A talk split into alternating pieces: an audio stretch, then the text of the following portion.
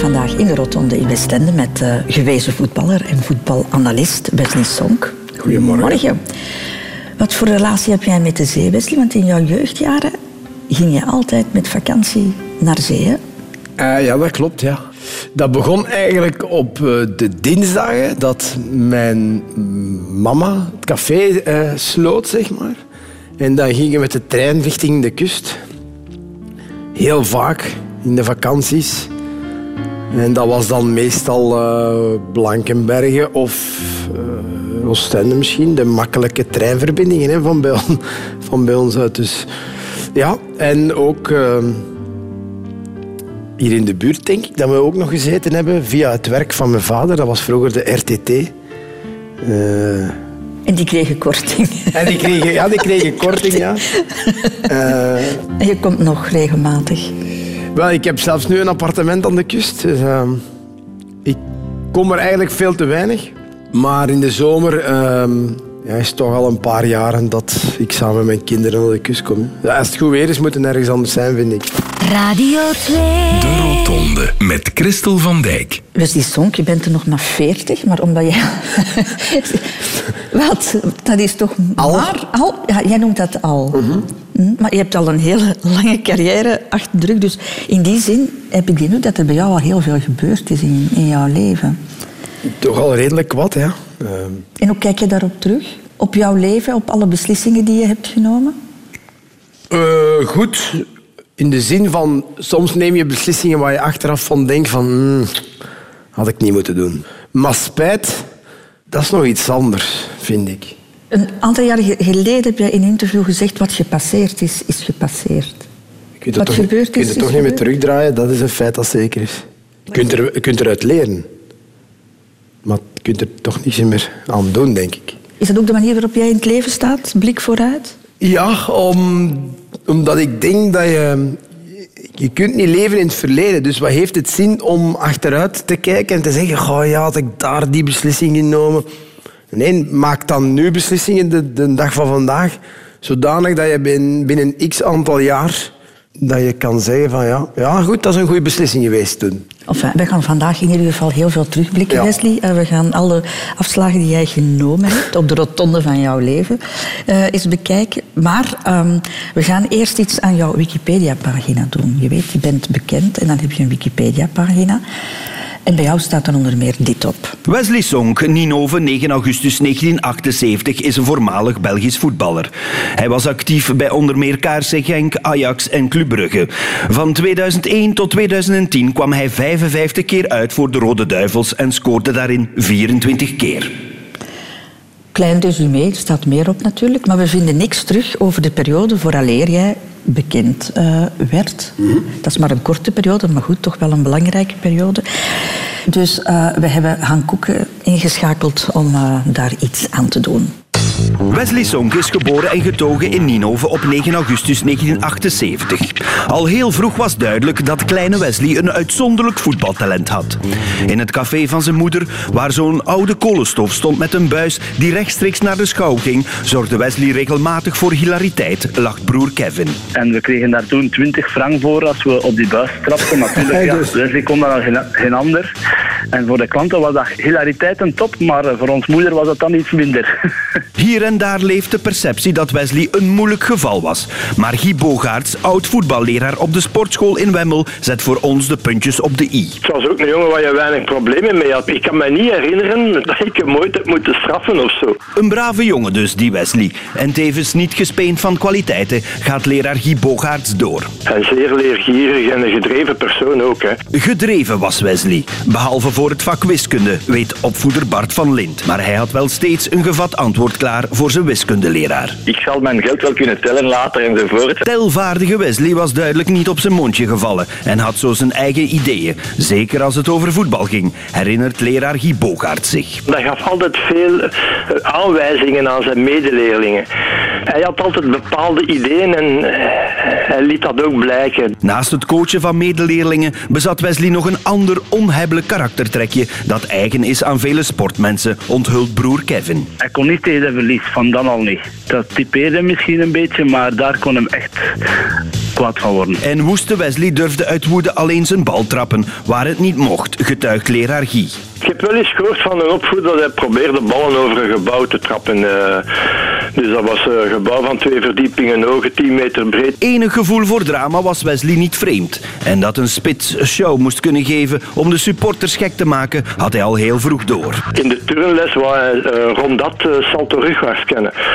Een paar keer met hem geoefend en dan oefende hij dat alleen en hij was daar ik weet niet hoe rap mee weg. Hè. Reeds op 16-jarige leeftijd mocht Wesley Song aantreden bij RWDM Molenbeek. Snel daarna zou de voetbalwereld kennis maken met de rugwaarts salto makende spits, die zich zowel fysiek als verbaal niet opzij zou laten zetten.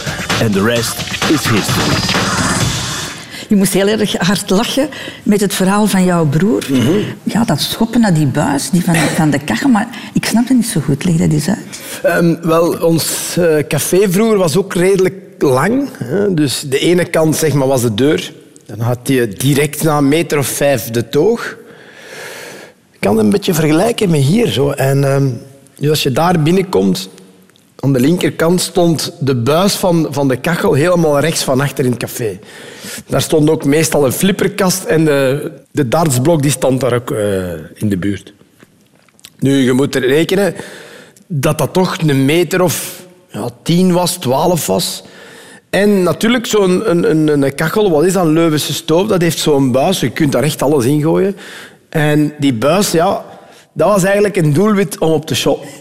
maar je, je, ja, dat is echt... Mijn moeder die werd daar zot van natuurlijk. En uh, ja, je had dus mensen die dus, uh, het, het, niet anders... Uh, niks anders dan, dan leuk vonden om mij en mijn broer alles op te steken wat dus niet mocht.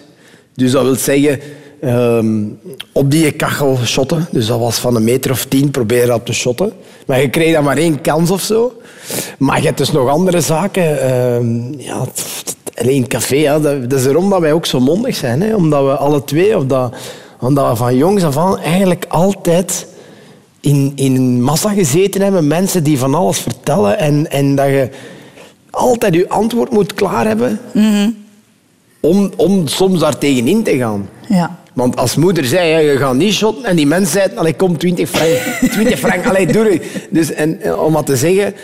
Ja, dan, dan... Moeder was even naar achter en dan shotten wij naar die buis. Hè, om 20 frank te krijgen, om dan recht over ons snoep te gaan halen, bijvoorbeeld. De Rotonde. Radio 2. Radio 2. Wesley Sonke zou kunnen zeggen, geboren worden, dat dat de eerste afslag is in het leven. Mm. Omdat dat in een bepaald gezin gebeurt. En dat is heel bepalend, uiteraard. Je was de oudste van twee jongens. Papa werkte bij de RTT, wat nu uh, Proximus is. Jouw werkgever trouwens ja, ja. ook. En je mama die had een café bij jullie aan huis. Hè? Zo klopt het toch? Hè? Ja. Dus een mama die eigenlijk altijd thuis was, maar eigenlijk ook niet. Kan ik het zo omschrijven? Ja, eigenlijk wel, ja. Ja, mama deed alles voor ons, ja. Ja, papa was dan gaan werken bij uh, RTT. Maar wij noemden dat vroeger niet RTT. Wij noemden dat... RTT was rap terug thuis en rap tegen toog. dus om wat te zeggen... Uh, ja, dat zijn de woordspelingen dat je dan in een café hoort als kleine jongen. Hè, maar inderdaad, ja, moeder die was altijd, uh, altijd voor ons bezig. Hè. Thuiswerken heeft zijn voordeel, maar ik denk ook zijn nadeel veel meegemaakt dat uh, ja, dat, dat café tot s'nachts open was. En dat mijn moeder uiteindelijk tot s'nachts bezig was. Maar dat komt pas later, als je ouder wordt. Dan, als je jong bent, beseft je dat niet. Dan gaat je in je bed liggen. Maar ik ben altijd gaan slapen, of toch heel veel met muziek. Dus muziek heeft een, heeft een groot heeft een groot deel van mijn leven beïnvloed, zeg maar, in de jeugd sowieso. Je hebt het in de pers al wel eens een aantal keren gezegd, hè? Dat je een soort van haat-liefde verhouding had hè, met, met dat café. Wel ja, op latere leeftijd dan. Hè. Um, als maar, kind niet? Nee, als kind niet. Nee, absoluut niet. Ik weet niet wat het is om opgevoed te worden in een normaal gezin. Met normale omstandigheden. En daarmee bedoel ik werken van 9 tot 5. Uh, elke avond thuis zijn uh, met, uh, met man, vrouw. Um, ik ken dat niet. En ik denk ook niet dat ik het zou her willen, um, willen herbeginnen op, op, op een manier zo van... Als ik, het, als ik het terug zou kunnen overdoen, zou ik het terug op deze manier willen doen. En waarom? Omdat wij ongelooflijk veel meegemaakt hebben. Ongelooflijk veel dingen gezien waar we nu... Wat ik toen al uit geleerd heb, waar ik nu echt van pas kom. Zoals?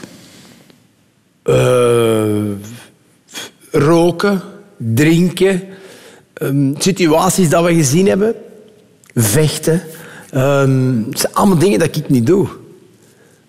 Ehm, als, maar, bijvoorbeeld echt als kind, als de ongelooflijke veel, ongelooflijk veel mensen dat daar komen, de kinderen van die mensen die meekwamen, of, of omdat ze dat wisten dat wij daar ook waren, spelen. Dus we hadden een poort en wij waren altijd buiten aan het spelen, aan het shotten. Altijd, altijd. Of aan het lopen, eh verstoppertje, allee, van alles en nog wat. Er was altijd genoeg animatie. Maar dus jullie hadden ook veel vrijheid dan, neem ik aan. Met een mama die... Eh, Ja, ja, maar, maar. Als moeder zei, om dat uur komt het thuis en we waren niet thuis, dan hadden we een probleem. Dus te laat komen zal ik niet te vaak doen, of er moet echt iets gebeurd zijn onderweg of zoiets. Dat zit er ook nog in. Nee, ja. dat zit er ook, maar dat, heeft, dat is dan, eh, eh, ja, dat is van vroeger al. Mijn broer heeft dat ook nog, die heeft dat nog veel erger. Die is altijd op tijd. Dus als je om zeven uur afspreekt, die komt om tien voor zeven komt hij toe. Hè. Dat is heel straf, hè, maar dat zit daarin. En ook van in, van in het voetballeven, milieu. Als je te laat komt, moest je boetes betalen. Dus ja, dan zorg je wel dat je op tijd bent, natuurlijk. Hè. Ja, was dat gewoon. Ja. Je hebt het al gezegd ook, hè? je zat ook heel veel tussen volwassenen. Heeft jou dat ook gevormd? Ben je daardoor. Ja, sneller, sneller volwassen geworden ook? Eh, ik denk dat wel, ja. Eh, Ook het feit dat we bijvoorbeeld, wij kaarten al mee met de volwassenen. Ehm, dus ja, als, die, de- de- als, je, als je als kind vier mensen ziet spelen, kaarten, belot was het dan meestal bij ons. Ehm, dan zit je daar te kijken, hoe doen die dat? En op den duur ja, ken je dat spel heel snel en heel goed. Ja, dan zijn het 10, 12 jaar. Ja, dan zijn je niet verondersteld om met vier volwassen mensen mee te kaarten, want die zitten daar van alles te, te zeggen, wat jij waarschijnlijk nog niet kan, mag horen. Maar ja, dat was dan toch het geval. En dan zit je ook mensen zo wat... Achteraf, als je dan volwassener of groter wordt, wat bedriegen, hè. Tekens doen. Ja, dat, dat wisten we niet toen dat we 8, 9, 10 jaar waren. Maar een keer dat je 14, 15, 16, je zit er al jaren in naar te kijken. En, en dat doet altijd de ene dezelfde beweging. Ja, dat begint dan op te vallen. Hè. En dan denk je, waarom doet je dat? En dan begint je dat te zien en te merken. Dus inderdaad, in dat soort omstandigheden... Had je liever beschermender willen opgevoed worden op dat gebied? Dat is een heel moeilijke vraag. Ik, ik, moet, ik moet eerlijk bekennen dat, dat tact een van de zaken zijn die ik blijkbaar niet zo goed beheers. Dat is redelijk zacht uitgedrukt. Hè. Dus ik ben redelijk direct in alles. Dus ik kan blijkbaar mensen pijn doen door iets te zeggen terwijl ik dat helemaal zo niet bedoel. En achteraf denk ik dan, oei, oei, oei. Hoe moest ik dat nu gedaan hebben? Oeh, oeh. Ja, en dat voel ik tot op de dag vandaag nog altijd. Dus dat zou ik wel willen ja, veranderd hebben. Maar ik denk dat mijn opvoeding, en daar ben ik mijn, eigenlijk mijn moeder dankbaar voor ook, heel veel geholpen heeft in het bereiken wat ik vandaag bereikt heb. Heel veel. Niet gemakkelijk hebben, door moeten zetten. Eh, Het karaktertrekje van mijn moeder, koppig zijn, ehm, nooit opgeven. Wel, ja, dat zijn zaken die ik dan waarschijnlijk heb meegemaakt. Van daaruit. Je gaat als tiener naar eh, de sportschool, Wesley Sonk. Was dat een logische keuze? Voor mij wel, ja. Dat was eh, heel duidelijk al van jongs af aan. Ik zat eerst in het Sint Aloysius College in Ninove. Dan ben ik overgestapt naar het Atheneum in Ninove. Ben ik eh, op mijn vijftiende of zestiende, toen ik naar Molenbeek ben gaan voetballen, heb ik gedacht van... Oké, wat wil ik later doen? De, de vraag die ik aan veel kinderen stel, van die leeftijd, 15, 16, en de meeste antwoorden... Ik weet het niet. En dan denk ik, als je 16 jaar bent, dan moet je toch al enigszins, denk ik, maar dat is van mijn probleem dan blijkbaar, dat je toch al enigszins een idee zou moeten hebben wat je zou willen doen. Ga je dat dan doen later? Dat is iets anders, maar eh, wat, je zou willen doen. Hè? Wat, wat interesseert je? Oké. Bij mij was dat heel duidelijk. Het had iets met sport te maken. Dus dan is de keuze, oké, wat ga ik dan doen? Ik ga sportschool doen. In samenspraak dan met mijn mama, denk ik, vader op dat moment. Zo van, oké, wat gaan we doen? Sportschool, waarom? Mijn vader werkte in Brussel, ik voetbalde in Brussel, ik ging naar school in Brussel. En dan is de link snel gelegd. Oké, we gaan dat doen. En eh, ja, dat was met twee vrienden van in Ninove dat we met, eigenlijk met drie naar Wemmel in de sportschool zijn getrokken. Wat voor leerling was je? Uh. Ook voor je sportvakken? Nee, toch? Nee. nee, daar was ik uitmuntend in. Als ik iets wou kunnen, dan bleef ik daar zo op trainen tot ik dat kon. Maar in, inderdaad, de vakken die ik wou goed doen, die deed ik goed. En de vakken die ik, waar ik van dacht, van, pff, 50 procent topsen. hè. En voor de rest kan het mij allemaal gestolen worden. Je hebt eens in een interview gezegd ook dat het toch een, een vermoeiende tijd was, want je woonde in Ninove en Ja. school was, was in Wemmel. Dat Ja. betekent dus wel heel vroeg de deur uit en laat thuis allicht. Ehm, de dagen waren in het begin als volgt. Dat was dus half zeven opstaan. Denk twee na zeven een trein pakken richting Denderleeuw. Van Denderleeuw naar Bokstaal. In Bokstaal afstappen op de trein. Dat is, dat onwaarschijnlijk, hè? Dan de trein afstappen, de bus pakken van in Bokstaal tot in Wemmel. En dan waren we tegen half negen waren naar school. Dus ik was anderhalf uur onderweg voor naar school te gaan in Wemmel. Dus als ik tegenwoordig zie hoe makkelijk dan mijn kinderen het hebben om naar school te gaan, ehm, ja, die, worden, die worden gebracht. Wel, om, om dat straks even terug te komen op het verhaal, als ik, als ik 12 jaar was en mijn moeder werkte tot s'nachts en wij moesten naar school. En op een gegeven moment zei hij, maar ik kan niet meer opstaan, want ja, die had geen nachtrust. Ja, dan waren wij zoiets van, oké, wij zullen dat wel doen. Zelf koffie maken, zelf boterhammen maken, zelf de dingen doen. Dus we waren heel sn- snel zelfstandig ook. Maar dat was eigenlijk logisch. Ik vond dat logisch. En als ik daar nu op terugdenk, denk ik zo van... Eigenlijk heeft ons moeder toch wel heel veel gedaan. Want ja, als je van soms 9, 10 uur s morgens tot s'nachts aan een toog moet staan met zatrekken die aan een toog zitten te hangen en, en zeven zitten te verkopen, omdat je dan toch je inkomsten moet hebben. Ja, dat hij dan s'morgens vroeg terug om, om zeven uur, kwart na zeven opstond voor ons, voor alles klaar te maken en naar school te vert... Ja, dat is eigenlijk ongelooflijk. Na je middelbaar onderwijs besluit je dan om niet verder te studeren. Eigenlijk wou je regentaat doen. Ja, de vakantie begint. En einde juni, juli, begin juli was dat nog vroeger. Dus als de vakantie begon, begonnen ook de trainingen terug van, van de eerste ploeg. Na een tijdje, wij begonnen te trainen in juli. Dus eigenlijk echt vakantie. Tijdens mijn jeugd heb ik praktisch echt nooit gehad, of veel, omdat de trainingen altijd begonnen en je altijd moest ja, daar aanwezig zijn. Maar ik deed dat ook graag. En op een gegeven moment in juli, dus dat jaar, breekt er dus iemand zijn kaakbeen op de club. En dat was een aanvaller. Op een gegeven moment zeiden ze, ja, eh, de training met de, met de reserve, met de belofte waren we bezig. Ja, je gaat vanaf volgende week moeten, of vanaf donderdag moeten meetrainen met de eerste ploeg, want dat en dat is er gebeurd en ze hebben er een beetje te weinig op training. En ineens, die kleine jongen van Ninove, die mocht met de A-ploeg meetrainen van Molenbeek. Ja, dat was een droom, hè. En dan heb jij je diploma in de kast gestoken of uit je hoofd gezet. Ehm, nee, nee, want dat was nog altijd de bedoeling. Want ik was nog geen prof.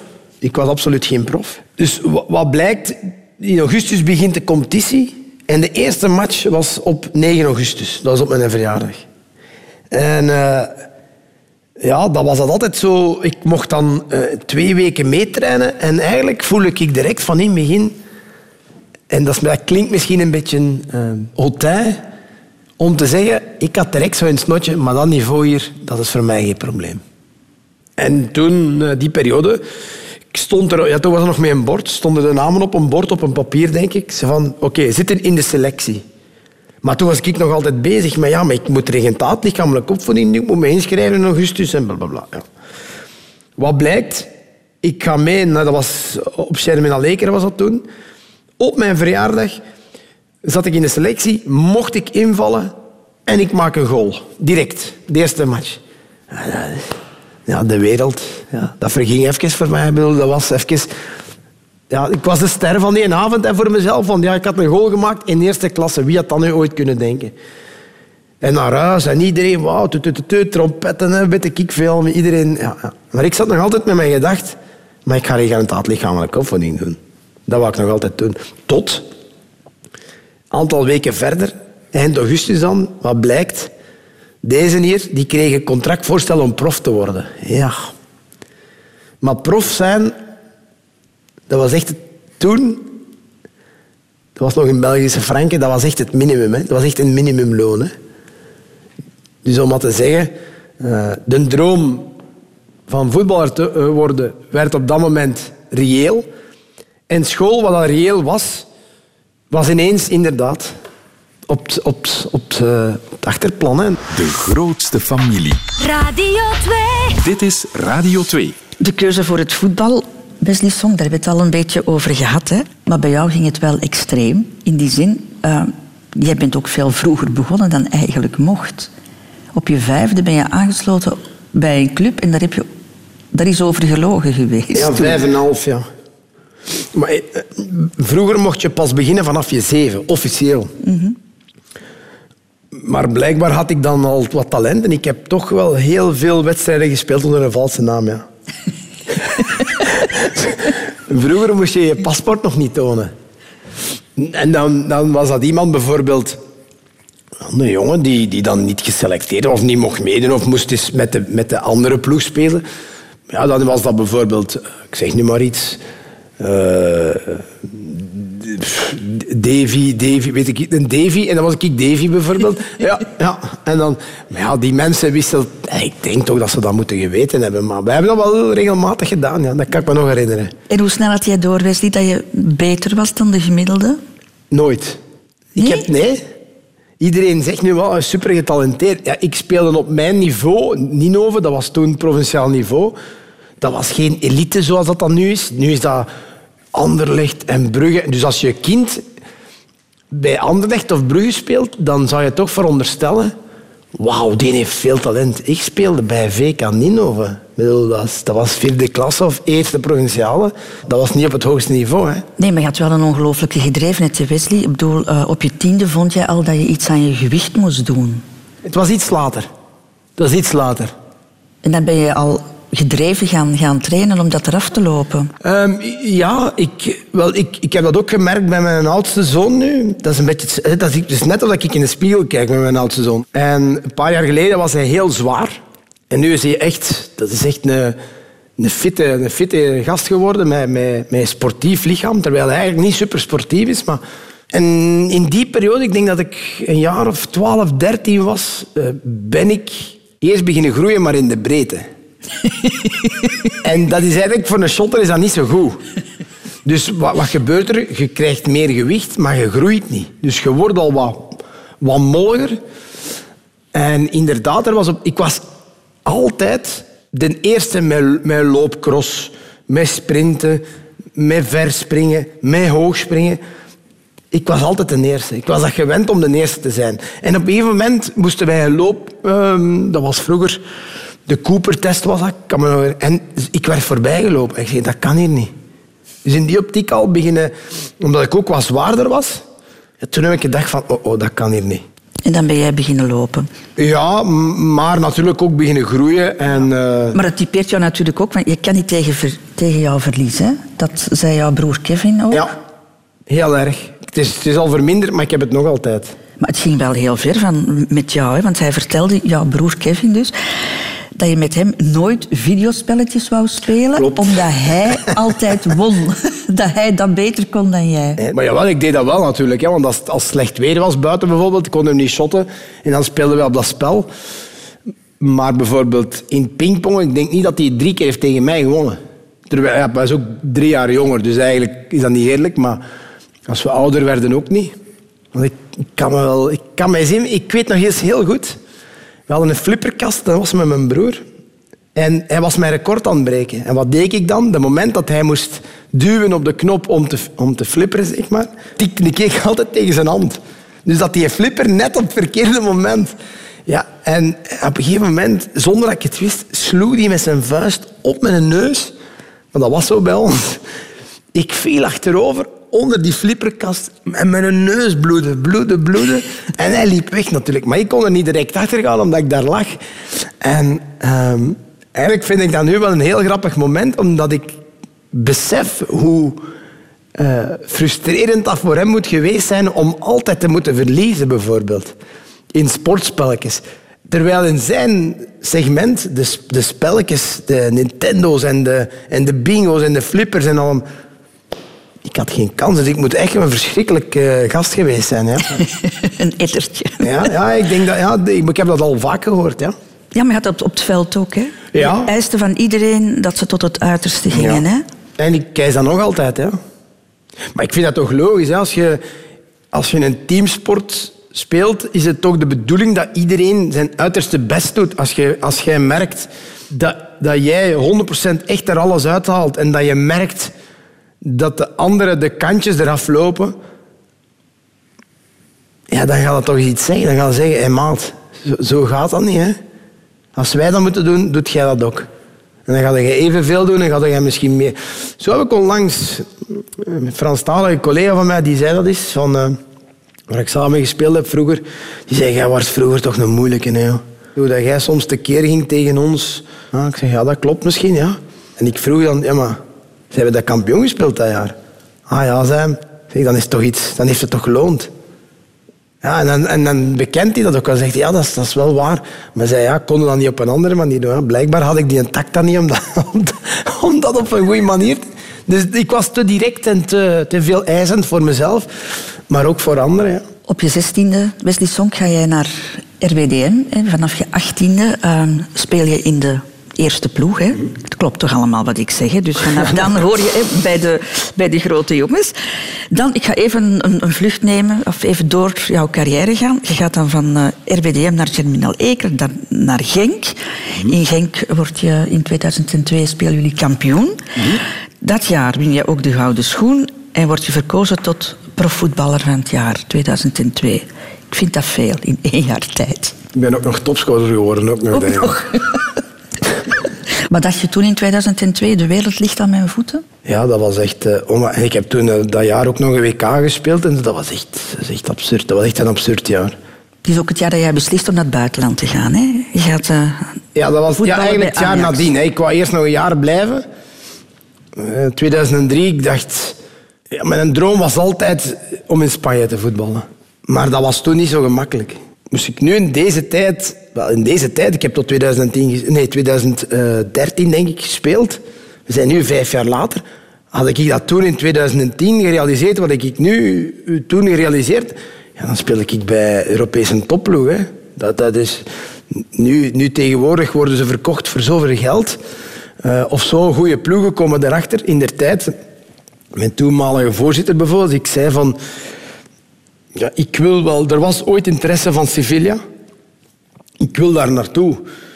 En dan vroegen ze, denk ik, 10 miljoen euro. En die ploeg zei, absoluut niet, geen 100 jaar.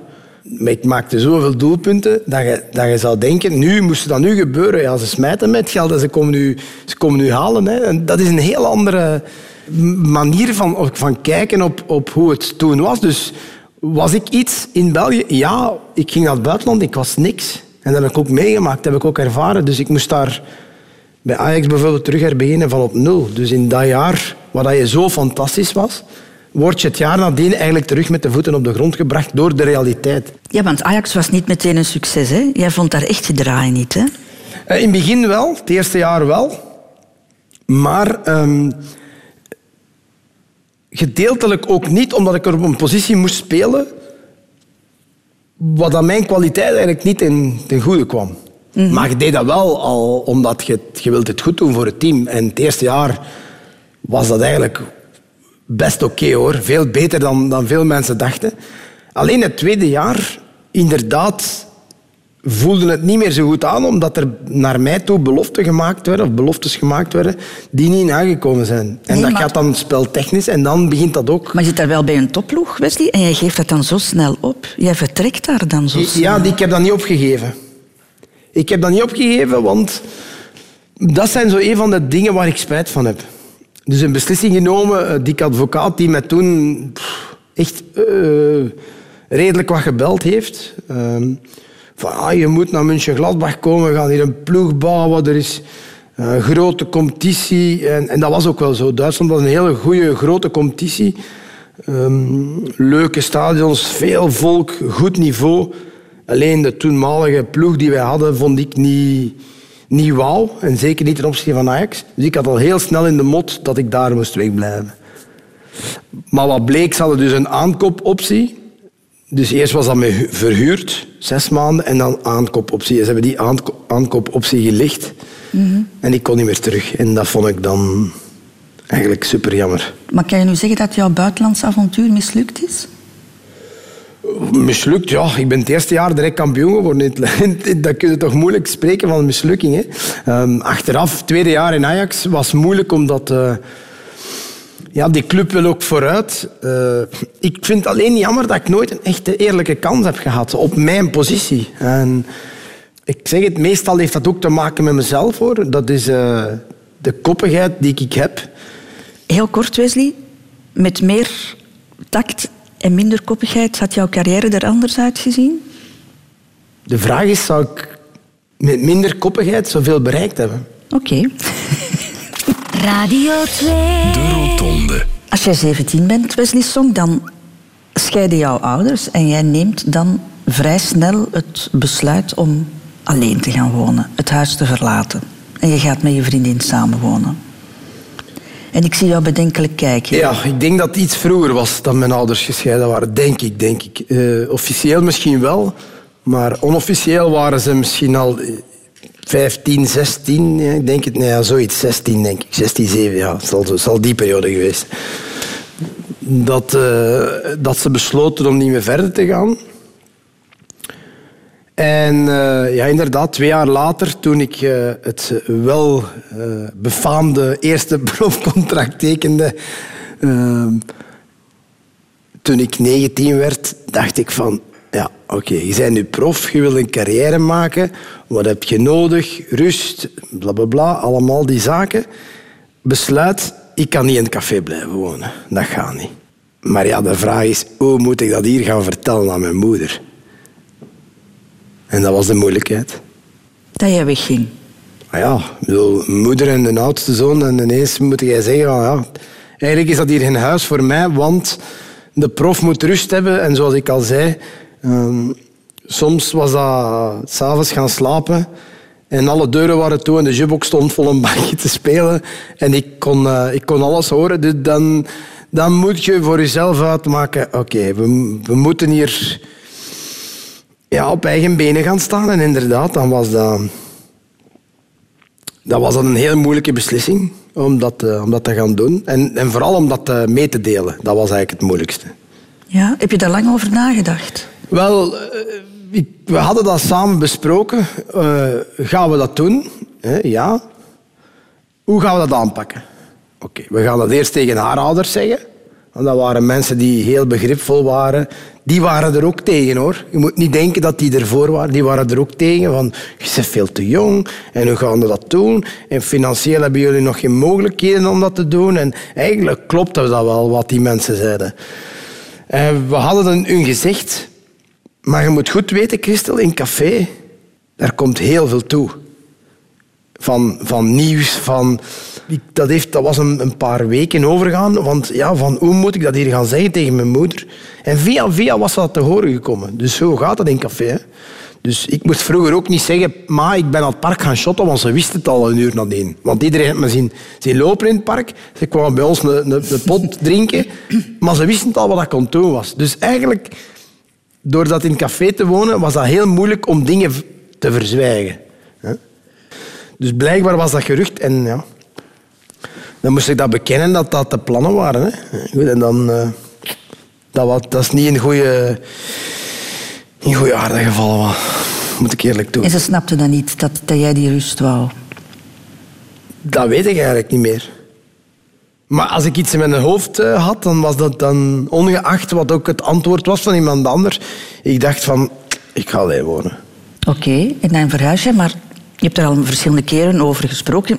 Het was ook de breuk met jouw moeder. Niet direct. Het was pas later gekomen. Ja. Maar ik had de beslissing gemaakt om met wie moet ik verder? Moet ik met mijn moeder verder of moet ik met mijn vriendin verder? En welke weg kiest je? En, en wilt je... Ja, Ik denk dat, dat mijn mama eigenlijk... Ja, ik, jullie allez, zijn vrouwen, je kunt dat misschien beter inschatten, ik weet dat niet. Maar als, als een mama haar een oudste zoon de eerste keer ziet uit, uit huis gaan, wat gevoel geeft dat? Dan zou jij mij eigenlijk het antwoord moeten opgeven, want ik weet het niet. Dat is, ja, misschien is het met een oudste inderdaad wel, wel Dat moeilijk. zal het probleem geweest zijn dan. Hè? Van te plots uit handen moeten geven. En niet volledig kunnen loslaten. Nee, waarschijnlijk ja. En dat, is een, dat was een heel groot probleem in het begin. Ja. Maar ik denk als ze daar nu op terugkijkt, dat ze misschien wel gaan moeten zeggen. Het was de juiste beslissing, je hebt dat, je hebt dat goed gedaan, maar dat gaat ze niet zeggen. Ze. Nee, ik zal het ook niet doen. Ik denk dat we daar te fel op in eh, lijken, op dat, op dat soort gedoe. Is dat ook de reden waarom jullie elkaar niet terugvinden? Ja, de koppigheid waarschijnlijk. Hè. Ja. Dat zal toch een van de grote redenen zijn. Ja. Was het een moeilijke beslissing uiteindelijk? Voor mezelf? Emotioneel. Nee. Je hebt daar nooit een schuldgevoel over Nee. gehad? Ook niet ten opzichte van jouw broer? Nee. Ik heb niks verkeerd gedaan. In mijn optiek heb ik niks verkeerd gedaan. Ik heb niemand kwaad gedaan. Ik wil, ik wil alleen een beslissing voor mezelf en voor, voor de toekomst. Wat we er straks over hadden, over het feit...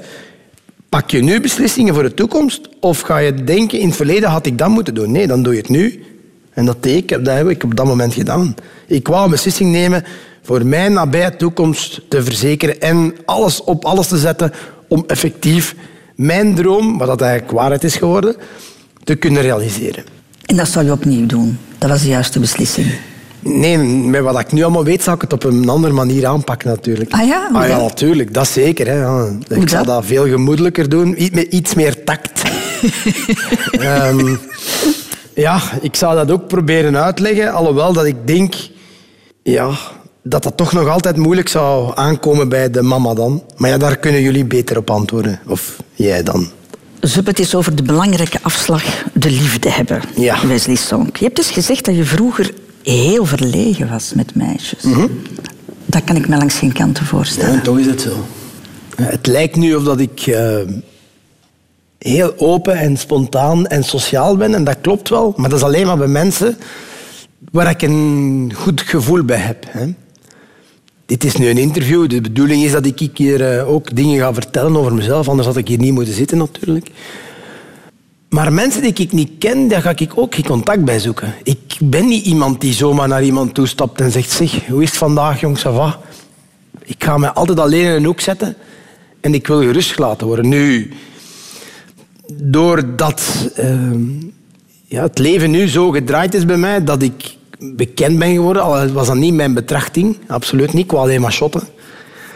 Is dat nu zo dat mensen heel snel de indruk hebben... Ah, de songje, daar ga ik iets tegen zeggen. Want die...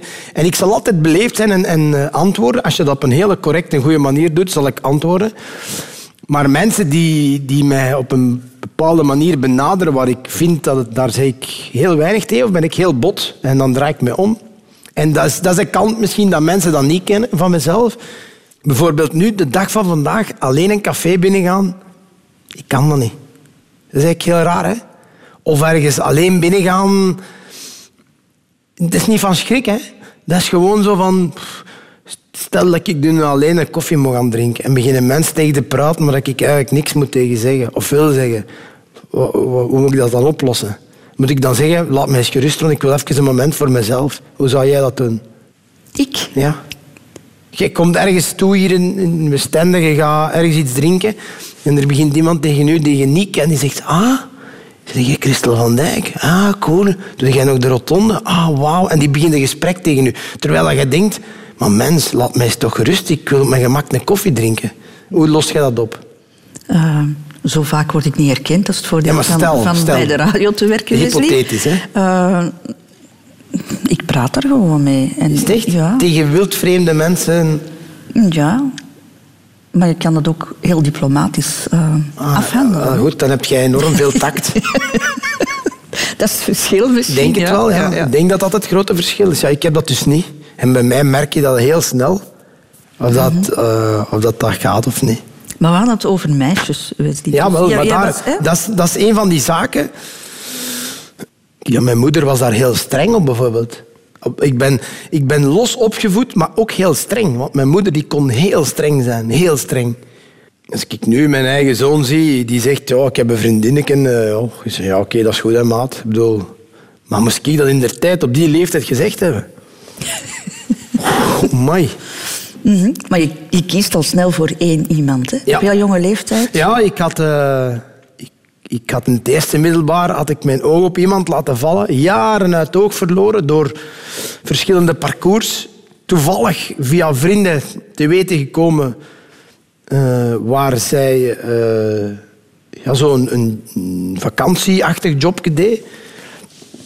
Ja, en dan, dan alles op alles gezet. Hè, met, met gevaar dat, dat je met je kop tegen de muur kon lopen. Hè. Ja, maar dat is niet gebeurd, want jullie gaan dan samenwonen als, Ja. je, als je 18 was. Ja. Ja, dat had jij nodig. Een, een vrouw, een gezin om, om goed te kunnen functioneren. Ja, dat, maar je plant dat niet zo, hè, Christel. Je, je plant dat niet. Hè. Het is niet... Ja, ik vind alleen al hoe dat we bij elkaar gekomen zijn, vond ik de max. Gewoon dat ik wekenlang aan een vestiaire ging staan waar dat zij dan werkte. Ik heb nooit die discotheek of, of eh, wat was het? Ja, was eigenlijk zo'n beetje discotheek, danscafé van binnenin. De eerste weken van binnenin gezien. Ik bleef gewoon aan het vestiaire staan, urenlang.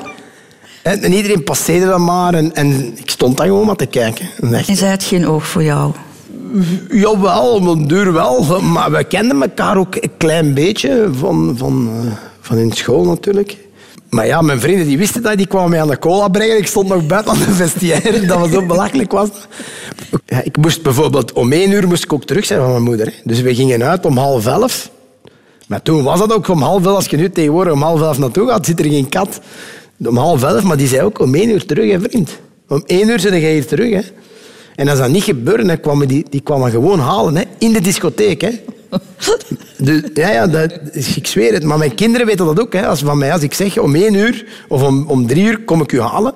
Als je er niet buiten staat en ik sta met een auto te wachten, ik kom mee binnen. Hè. Ik zeg, ik kom mee en meedrinken. Hè. Maar mijn kinderen die zeggen, oh, dat is goed, pa, dat kunnen we nog even tracteren. Zo. Ja, dat is Dat anders, is een heel ja. andere manier van, van communicatie dan... Maar goed, jouw koppigheid heeft dan hè, geloond, want jullie eh, trouwen dan. En jullie zijn ook heel lang samen geweest. Ja, ja klopt. Ja. Drie jaar geleden uit elkaar gegaan, Eh, dacht ik. hè? 2015, denk ik, ja. Maar had je dat voelen aankomen van, wij groeien hier uit elkaar? Is dat een langzaam proces geweest? Ja, er waren zaken die, waar ik me niet kon mee me verzoenen. Eh, maar dat zal bij iedereen zo wel zo zijn. Alleen, ik stopte met shotten en, en dan, ja... Zoals zo vaak, eh, als je iets anders begint te doen, dan begin je dingen op te merken en dan denk je, dat kan hier niet meer. Maar ook van haar kant. En Je was gewoon meer thuis, bedoel je? ja, ja, ik denk dat dat een van de oorzaken moet geweest zijn, ja. En, en ook het feit zo, ik, ik, ik deed eigenlijk heel weinig thuis. Waarom? Ja, ik was altijd met mijn sport, sport, sport, sport bezig. En, en, en dat is misschien wel een manco dat ik, dat ik te weinig deed. Dat heeft ze me misschien wel terecht, op terecht gewezen. Als ik dan nu zie wat ik nu de afgelopen jaren doe voor mijn kinderen, dat is het enige wat mij nog, nog een beetje... Wat, wat, wat ik nu vind op dit moment het belangrijkste zijn mijn kinderen.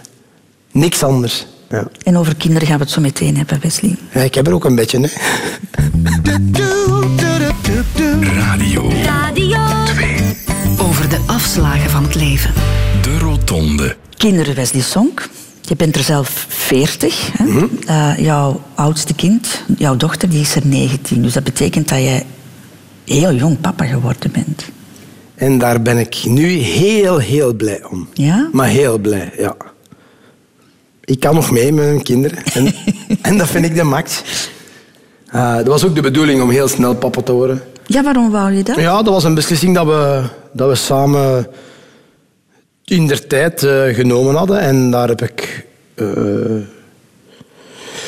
ja, absoluut geen spijt van gehad. Heeft dat te maken omdat je ook snel volwassen... Je was ook natuurlijk op je achttiende al, al, al profvoetballer. Je, woonde al alleen en dan... Misschien wel, ja. Misschien is dat een, eh, een gevolg van al dat. Ja, dat kan. Drie jaar later komt er dan nog een zoon. En dan zes jaar later nog een zoon. Dat is wel een, een, een, serieus verschil hè, tussen die twee eigenlijk is dat de fout. Maar ja, de fout.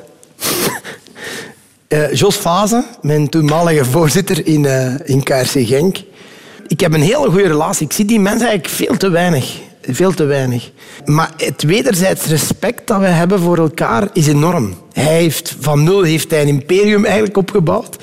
En ik heb van mijn afkomst ben ik tot iets geworden waar hij misschien van gedroomd had dat zijn eigen zonen dat zouden kunnen gerealiseerd hebben. Maar dat zijn ook heel uh, succesvolle kinderen, by the way. Dus ja, hij zegt altijd zo soms tegen mij... Ja, ik heb het gevoel dat jij een beetje zo met een aangenomen zoon bent. En ik zeg dan altijd, ja, maar ga dat dan in het testament ook zetten en zo later. Om te lachen. Zo. En, uh, dus het wederzijds respect is, is heel groot. En we hadden twee kinderen. Uh, want mijn, tweede, mijn oudste zoon uh, is geboren in Hassel toen ik in, in Genk voetbal. En hij zei tegen mama, je moet drie kinderen, je moet drie kinderen hebben. Drie kinderen, maar, maar ik dacht, drie kinderen? Ik bedoel... Pff, drie kinderen, dat is het mooiste wat er... Ah, dat was altijd drie kinderen. Dus als we over familie bezig waren, eh, over drie kinderen, ja. ja.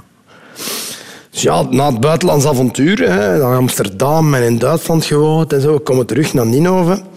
En uh, dus op een gegeven moment zegt mijn ex-vrouw, ja, wat denkt een derde? Ik zeg, nee jong, laat dat zitten, jongen, dat derde kind. We hebben twee kinderen zijn, zijn gezond en alles is oké. en weet ik... Ja, ja, oké.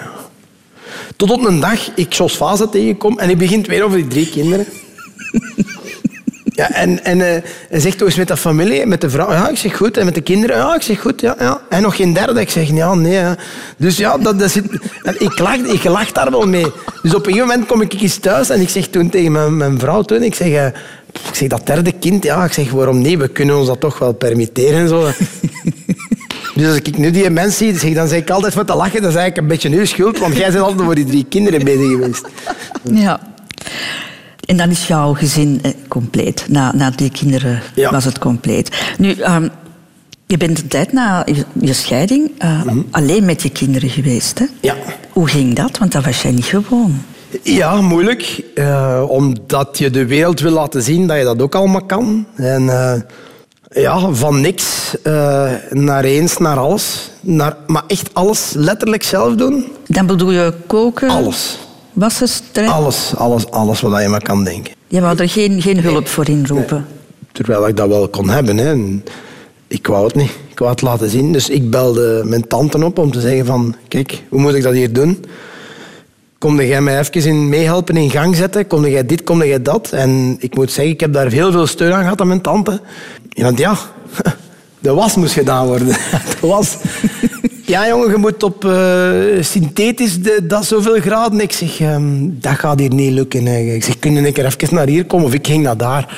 Ja, ja. En dan moeten zoveel wasproducten. En eh, eigenlijk belachelijk dat een mens van, was het, 38 jaar, dat nog nooit, nog nooit een was heeft ingestoken in een wasmachine. Nog nooit. Maar nu kan je het wel. Eigenlijk wel, ja.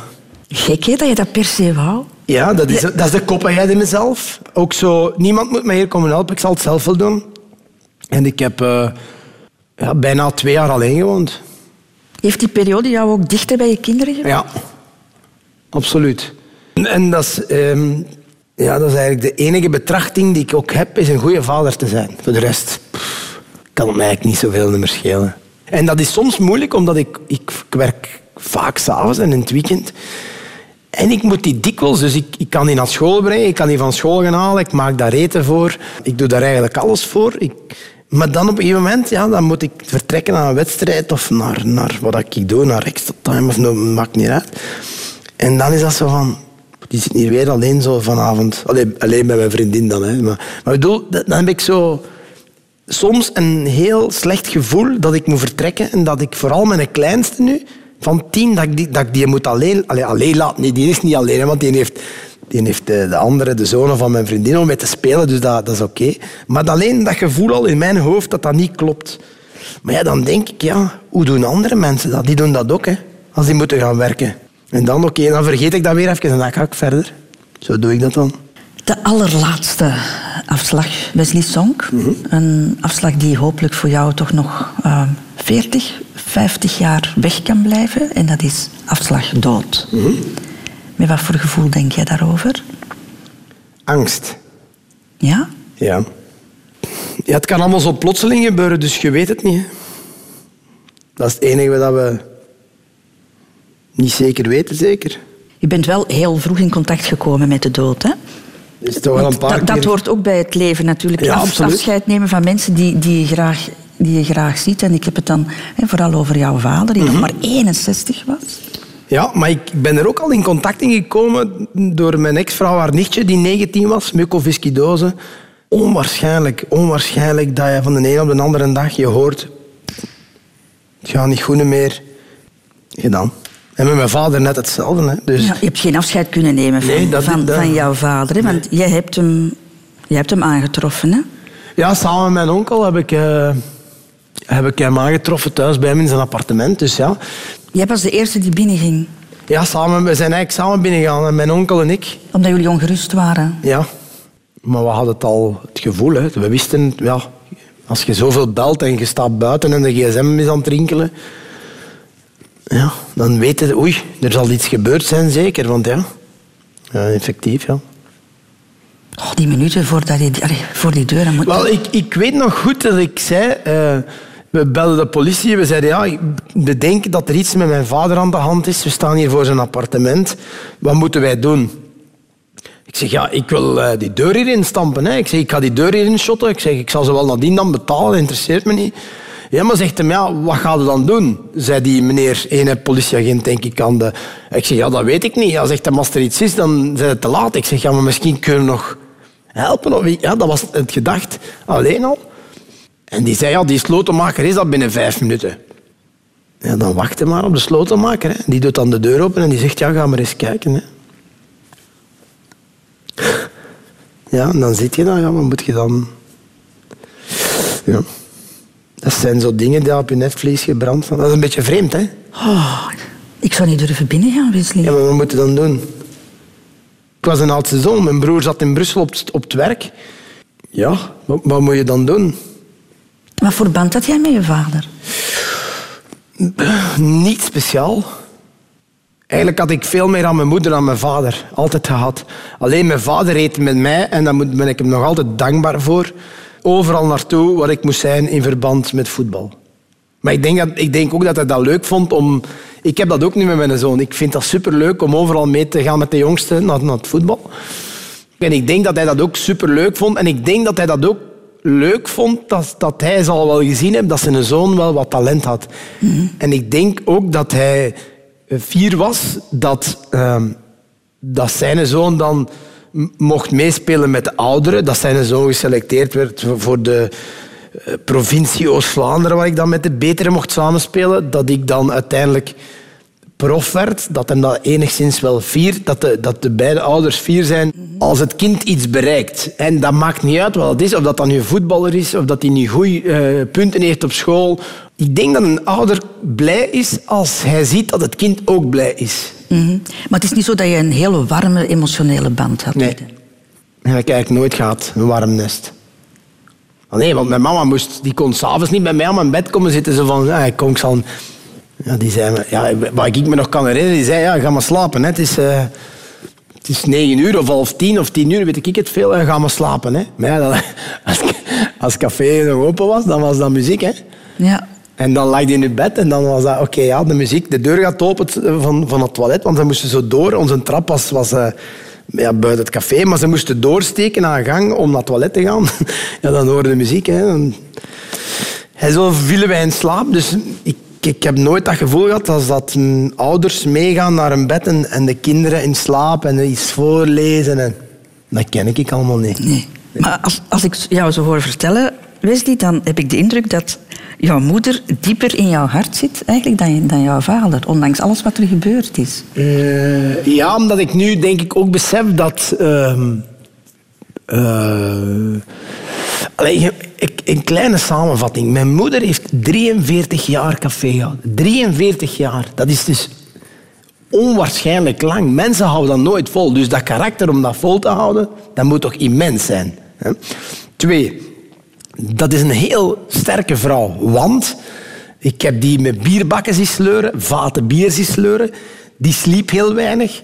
Dat- eigenlijk moet dat toch wel een heel sterk persoon geweest zijn. Fysiek dan ook. Maar ook mentaal om elke keer naar, dat gezever van, van die mensen te... Wel ja, ik denk dat dan... Ik zat, daar, eh, ik zat daar niet altijd bij, maar dat moet toch... Ja, dus uiteindelijk denk ik, wauw. Wauw, wat heeft die gedaan? Want ik zou dan, no- als iemand tegen mij zegt, zou dat in een horeca kunnen werken. Zeg, in geen honderd jaar. In geen honderd jaar dat ik in een horeca zit. Nooit. Een café, nooit, nooit. Ik...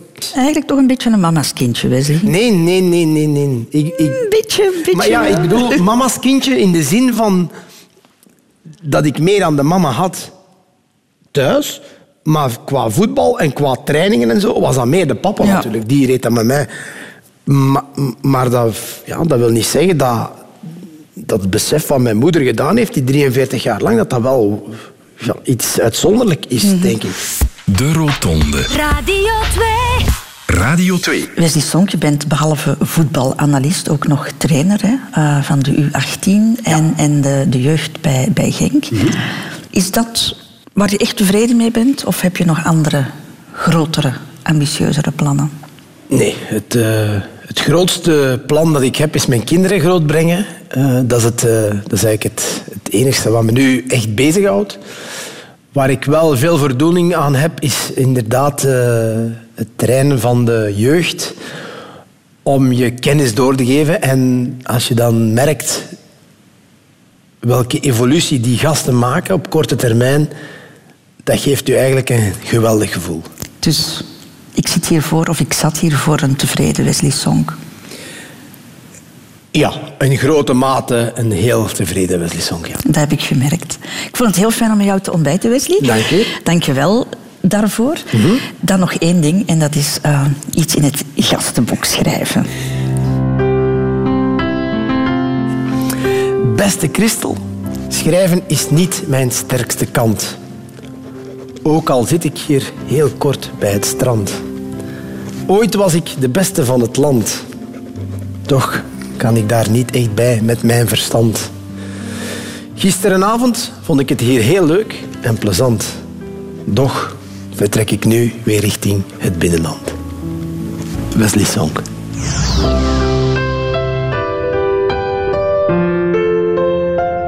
Radio.